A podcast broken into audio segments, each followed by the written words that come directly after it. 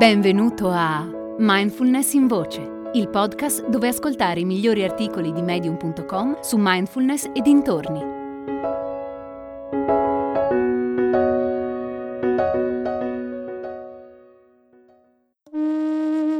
Meditare da solo o da sola è difficile? Vorresti essere più costante nella pratica? Sto creando un gruppo online per aiutarti a praticare mindfulness con regolarità puoi partecipare ovunque tu sia.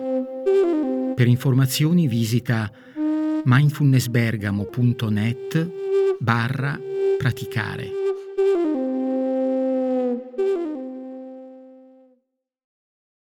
Mindfulness ed emozioni di Vanessa Eggleston.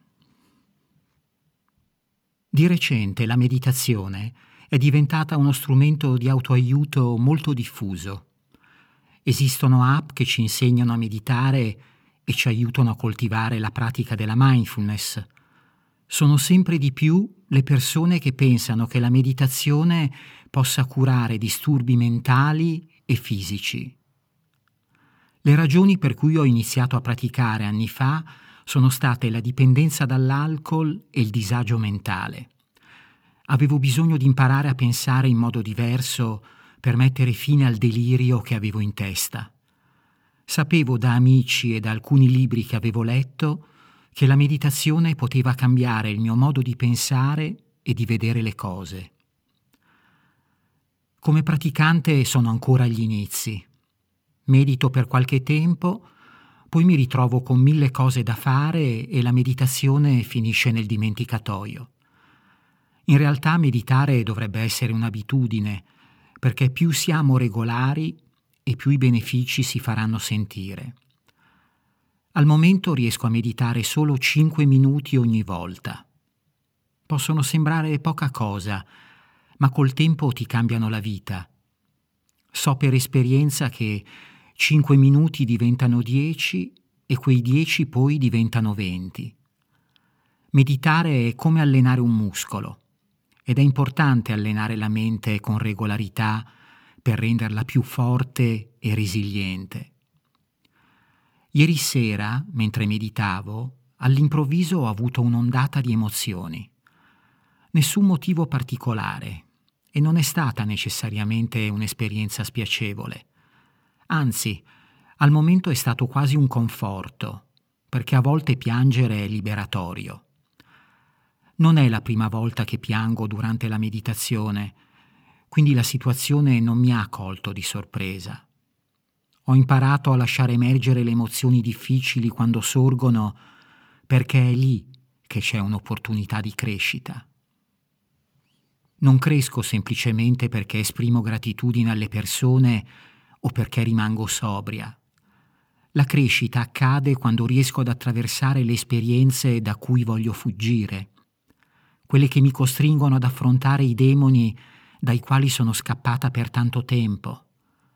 Certo, potrei vivere sobria e tutto sommato felice anche lasciando perdere qualsiasi idea di crescita mentale o spirituale. Ma non voglio vivere così. Non voglio semplicemente sopravvivere. Voglio vivere la vita e farne esperienza fino in fondo, abbracciarne tutte le possibilità. Non posso vivere una vita fatta unicamente di gratitudine senza affrontare anche le cose che mi danno fastidio, quelle per me faticose. Se faccio finta che le cose negative non esistano, anche quelle positive perdono di valore. Durante la meditazione mi è capitato a volte di provare emozioni difficili, in particolare alcuni anni fa, mentre cercavo di uscire dalla mia dipendenza dall'alcol. All'epoca la mia routine prevedeva due meditazioni al giorno e in diverse occasioni mi è successo di essere letteralmente inondata dalle emozioni, a tal punto da dover chiamare il mio sponsor. Mi trovava rannicchiata a terra in posizione fetale nella mia stanza, in comunità, in preda a conati di vomito e con le lacrime che mi scendevano sul viso ma non lasciare che quello che ho appena detto ti dissuada dal provare a meditare. In quel periodo mi era quasi impossibile stare seduta in silenzio a meditare. Per troppo tempo ero scappata da me stessa.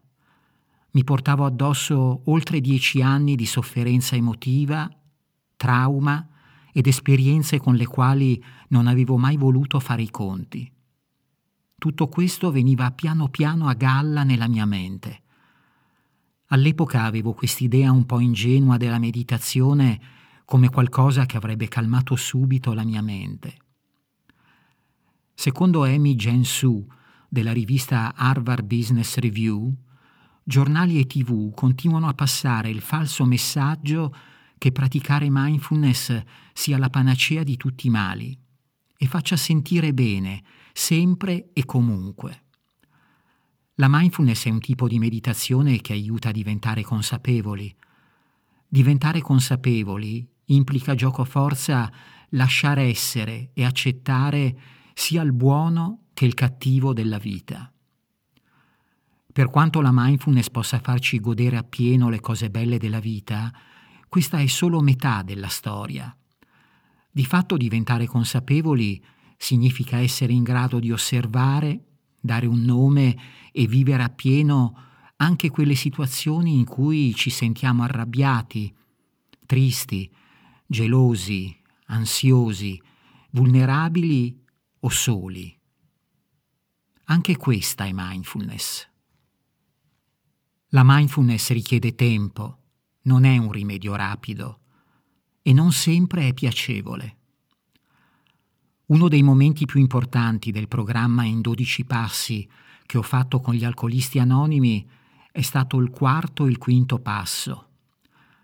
Quei passi richiedono di fare un inventario sincero e onesto di se stessi, dei propri punti di forza e delle proprie fragilità, e condividerlo con un'altra persona. È la prima parte di un lavoro che mi ha portato ad analizzare in modo minuzioso i diversi ruoli che ho interpretato in ogni esperienza della mia vita. Questo approccio analitico lo porto ancora oggi con me, insieme alla meditazione. Solo permettendomi di accogliere sia le parti buone che quelle meno buone di me, potevo raggiungere quella calma mentale che cercavo. La mindfulness ci rende consapevoli di tutte le nostre parti e questo mi ha aiutato ad incontrare emozioni ed esperienze che non avevo mai incontrato prima.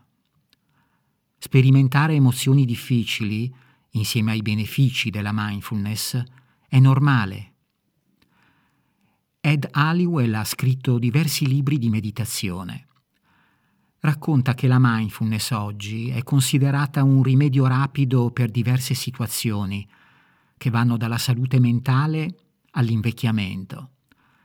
Se da un lato la lista dei benefici fisici, mentali e spirituali è lunga, dall'altro la mindfulness illumina anche tutte quelle parti di noi che abbiamo bisogno di migliorare o sulle quali sarebbe opportuno lavorare. Diventare più consapevoli significa diventarlo a tutto tondo, non solo delle cose belle o piacevoli. Il modo migliore per raccogliere i frutti della mindfulness è sì quello di abbracciare le sensazioni e le emozioni piacevoli, ma soprattutto quelle spiacevoli, difficili, faticose. Questo significa sperimentare e fare amicizia con la nostra tristezza, la nostra rabbia, il nostro dolore fisico e tutto il resto. Quando non chiariamo questo aspetto e ci fissiamo solo sulla positività della meditazione, rischiamo di trasmettere un'idea parziale della pratica, che per sua natura implica l'essere presenti a tutto ciò che la vita ci presenta. La mindfulness e più in generale la meditazione non è un rimedio rapido per una giornata andata storta. È un processo lungo che riguarda il conoscere noi stessi e come ci relazioniamo con il mondo. Quando pratico la consapevolezza dei miei comportamenti, sono più portata a modificarli. Per questo è più probabile che si lasci perdere la meditazione quando non si è in una buona condizione psicologica. Certo, a nessuno piace avere a che fare con emozioni difficili.